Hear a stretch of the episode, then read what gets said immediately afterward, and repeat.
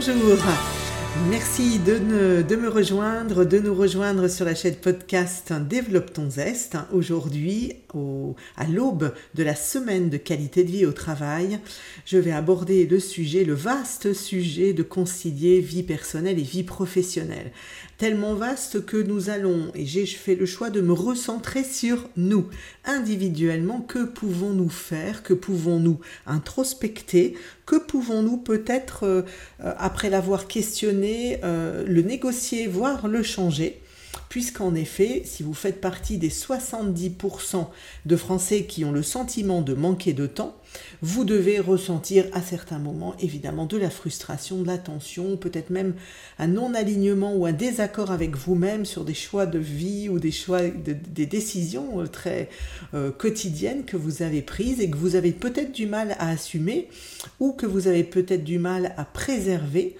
Et euh, ce déséquilibre avec la montée du télétravail a pu aussi augmenter ce sentiment euh, d'intrusion de vie personnelle par rapport à la vie professionnelle, puisque même si le télétravail procure une liberté, une marge de manœuvre est certaine, il est évident aussi que nous faisons rentrer le travail dans notre intimité, dans notre quotidien, et euh, au-delà de la liberté, ça peut être aussi une, aliénation. Alors le mot est très fort, mais en tout cas, nous sommes confrontés à certaines décisions qui seraient temps de, de, revoir et, de repositionner. Alors euh, sur cette thématique, j'ai choisi de l'aborder avec les trois états du mois. Je suis Corinne Lannepaban, je suis coach depuis 1996, euh, certifiée en 96, en VAE, donc au métier de coach en 2000 2020 et certifié en 2005 en année transactionnelle, en particulier dans le champ organisation. C'est la raison pour laquelle euh, je trouve intéressant de vous proposer euh, des clés par rapport aux trois états du mois. Alors on parle je parle des trois états du mois, mais ils sont au nombre de six, hein, et j'en parlerai euh, juste un petit peu après. Je remercie évidemment Eric Berne, qui ne m'entend pas, mais je remercie Eric Berne, fondateur et créateur de l'analyse réactionnelle en 1960 et qui est une théorie qui continue à évoluer euh, et qui n'est pas seulement euh, des corpus de techniques, de protocoles, mais vraiment un corpus théorique en, perpétuelle évolution et qui est très utile aussi sur des aspects de thérapie. Nous allons rester là euh, non pas sur le champ thérapeutique évidemment, mais sur le champ du coaching et de la réalité quotidienne et concrète avec l'éclairage des trois états du mois. Pour, dans un premier temps, que vous puissiez les revisiter, les comprendre, dans un deuxième temps, euh, sans doute les différencier et les repérer vis-à-vis de vous-même et les appliquer avec euh, des, exercices, des petits exercices que je vous proposerai au quotidien sur comment vous pouvez les utiliser pour aller vers euh, une meilleure façon de concilier vers vie perso, vie pro, et surtout de, moins être soumis à ces frustrations de décisions que vous prenez dans certaines parties de vous et puis, et puis euh, malheureusement de réalités qui se passent autrement et, donc euh, in fine une impasse ou une frustration qui se, qui se répète. Alors un petit rappel sur les trois états du mois pour ceux qui ne connaissent pas. Les trois états du mois, c'est vraiment, Eric Berne le définissait comme un ensemble cohérent de pensées, sentiments, directement associés à un ensemble correspondant de comportements. Donc, chaque état du mois disposent euh, de ressentis, de pensées et sont identifiés par un certain nombre de comportements. Donc ça veut dire que vous allez pouvoir repérer ça chez vous avec votre dialogue interne ou vos émotions ou peut-être même des postures, des physiques, des tons de voix, un ton de voix que vous allez repérer quand vous allez identifier certains états du moi. Trois états du moi avant d'aller dans les six, hein, puisqu'ils subdivisent, donc trois états du moi qu'on a l'habitude de dont on a l'habitude de, mettre euh, une lettre majuscule, puisque on parle d'état du mois parent, on parle d'état du mois adulte et état du mois enfant. Trois cercles connectés, puisque 13 ans interreliés ensemble. Ce ne sont pas des, parties de nous qui nous euh, divisent. Au contraire, c'est un ensemble qui circule et qui, euh, qui, qui cohabite et qui co-décide et fonctionne ensemble. Alors l'état du mois parent, euh, c'est vraiment la partie de nous qui a observé chez les adultes qui nous environnaient, chez les repères de, familiaux hein, qui nous ont aidés à grandir. C'est tout ce qui nous, ont nous a aidé à grandir dans l'ensemble des valeurs et de comment faut-il faire quand on est adulte pour respecter alors une partie qui est l'état du moi parent normatif qui lui va être dans euh, poser des limites, donner un cadre, de respecter des règles avec euh, des éléments qui sont des éléments de repère de il faut, euh, il, est il est préférable de faire comme ci ou comme ça. Et l'état du moi parent avec l'état du moi parent nourricier qui est la deuxième partie de, de vidéocassette un petit peu hein, que nous avons observé, ressenti et même pris certains messages de il est bon de, voilà, alors il est bon de donner à des œuvres de charité, il est bon d'aider quelqu'un dans la difficulté. On est vraiment sur l'aspect nourricier aidant. Alors vous, tout de suite, hein, vous avez peut-être pensé à des limites puisque je les ai présentées en positif et vous aurez raison. Euh, l'état du moi normatif va avoir une certaine euh, inadaptabilité à la réalité à certains moments de euh, bah, le grand yaka faucon, ça va être de ne pas prendre en compte la réalité au profit des règles ou des valeurs, parce qu'on avait dit qu'on faisait comme ça, donc c'est l'appris hein, de certaines règles. Et, euh, à certains moments, il ne va pas, il va être normatif, voire persécuteur. Et quand il est persécuteur, il fait passer euh, malheureusement les règles avant la réalité. Et il va être jugeant et négatif pour le parent nourricier, il va y avoir la même euh, subdivision aussi à certains moments négatifs, puisque euh, permettre les choses, autoriser, dire oui, aider, soutenir, se transformer en parent sauveur et donc en parent nourricier négatif, faire à la place, euh, peut-être des fois ne pas dire pour ne pas blesser, donc mentir, hein, faire à la place, ça je l'ai déjà proposé. La deuxième chose, ça peut être aussi euh, de ne pas euh, donner euh, la, possibilité à l'autre de grandir et de s'expérimenter. donc tous ces éléments-là vont être très préjudiciables vis-à-vis -vis dans les relations. L'état du moi enfant, euh, l'état du moi enfant, toujours avec un E majuscule, hein.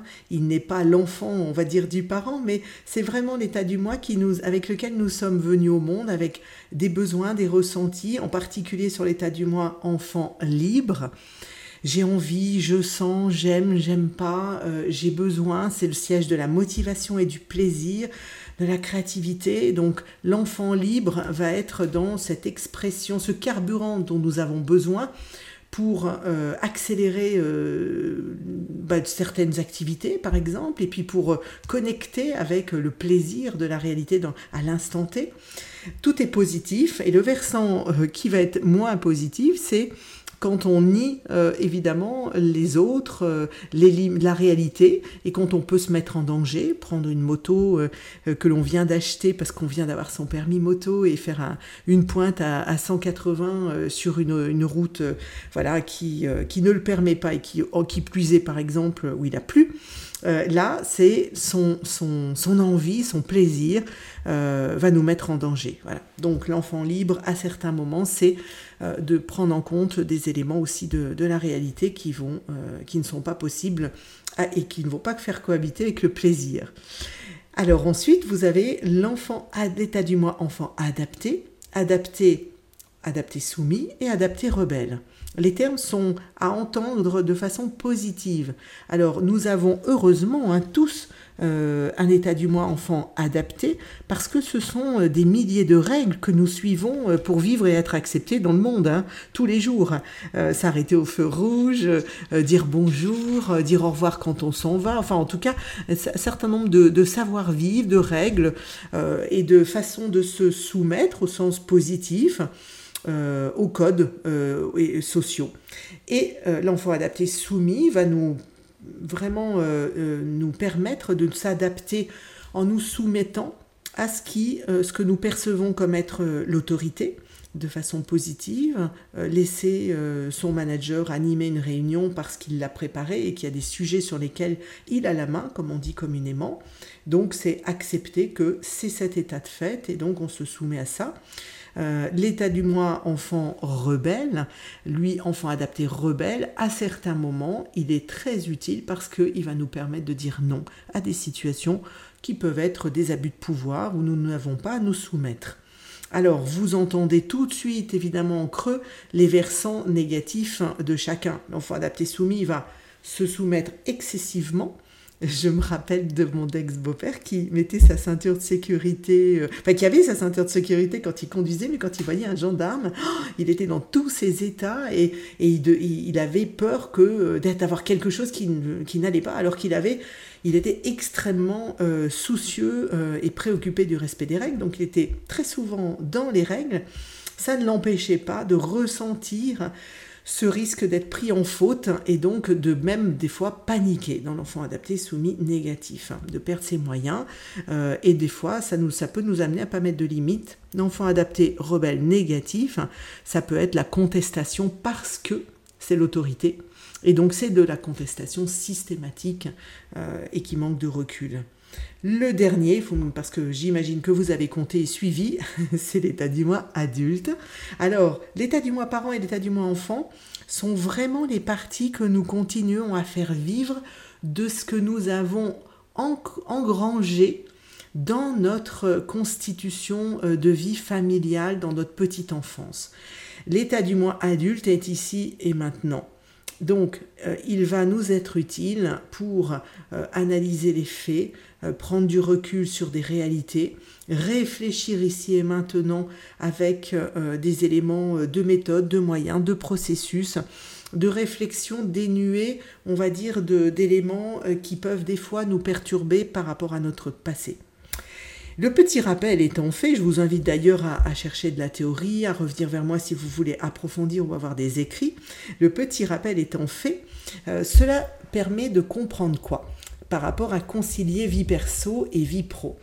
Ça permet, alors ce, podcast est né d'expériences de, clients euh, en coaching dernièrement, où je me suis dit que c'était vraiment intéressant de, vous le partager, puisque j'ai euh, eu quelques exemples, entre autres une, euh, une cliente euh, qui, dès que son manager l'appelle euh, en fin de journée, c'est-à-dire elle est rentrée chez elle, il est 20h, 20h30, 21h, 21h30, elle voit que c'est lui qui l'appelle. Pourtant, elle a un téléphone pro et un téléphone perso. Elle n'éteint pas son téléphone pro, justement parce que dans son état du moins enfant soumis, tout de suite, quand elle voit que c'est euh, l'entreprise, en particulier son manager, quelle que soit l'heure, elle ne peut pas ne pas répondre. Alors, pour elle, ça la ramène, quand on a fait ce travail-là, hein, c'est euh, même dans le cadre d'un coaching, on ne va pas aller chercher des aspects euh, trop régressifs, mais quand même, ça, l'appelle, ça lui rappelle vraiment toute la, la pression et son souci d'être exemplaire quand elle était euh, à l'école. Toutes les années d'apprentissage et d'école où pour elle, l'autorité, euh, les professeurs, ça s'est ensuite décalé sur les autorités de type gendarme, de type les impôts. Pour elle, tous ceux qui sont dans ce rapport d'autorité, euh, la mettent dans un état où elle ne se sent pas capable de dire non et de mettre une limite. Donc c'était intéressant de, faire ce travail-là pour avoir une meilleure, euh, une meilleure, un meilleur équilibre de vie personnelle. La deuxième chose, c'est aussi une cliente euh, qui a, pour arriver à concilier vie pro, vie perso, euh, a du mal à, prendre des décisions euh, d'heures de fin de travail. Donc là, c'est elle avec elle-même. Il n'y a personne qui l'oblige, mais elle se dit à chaque journée, il faut que j'aille récupérer mes enfants et je parte à, 6, à 18 heures. Elle n'arrive pas à partir avant 19h, 19h30, voire plus. Et donc elle appelle quelqu'un euh, voilà, pour la relayer. Et derrière, elle s'en veut. Surtout que derrière, son, elle s'en veut. Donc, quand on a fait ce travail, elle a un état du mois parent normatif au sens du devoir qui est souvent relayé par le persécuteur chez elle. Ça veut dire, eh ben, tu n'as pas fait ta to-do list, hein, tu n'as pas balayé l'ensemble des points que tu avais décidé, donc tu n'as pas le droit de partir.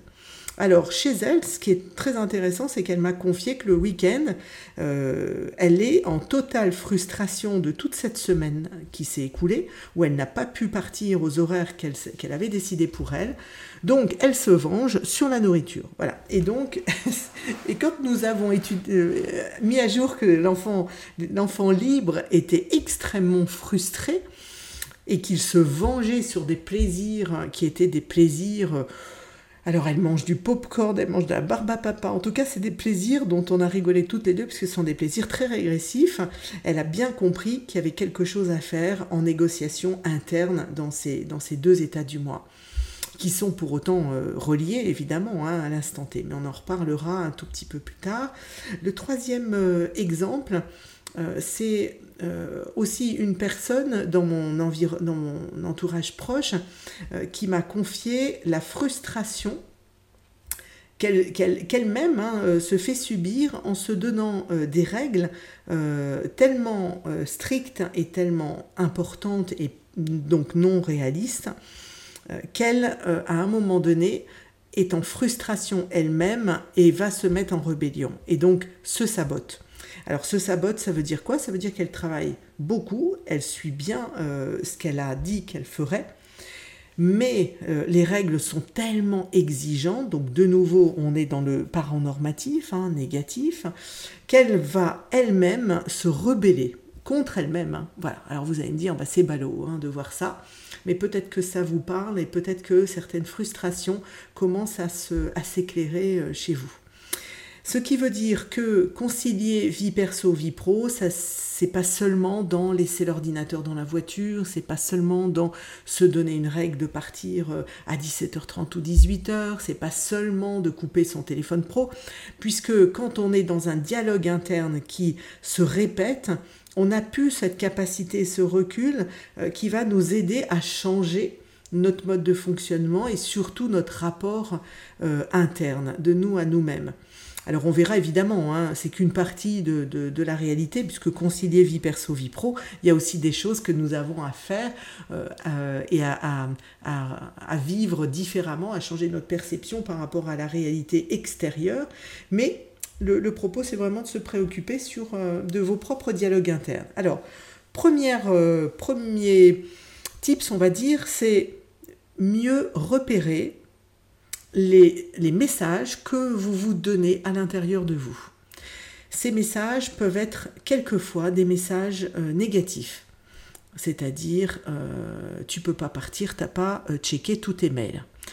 voilà, tu reçois 150 mails par jour, tu en as checké que 80 ou 90.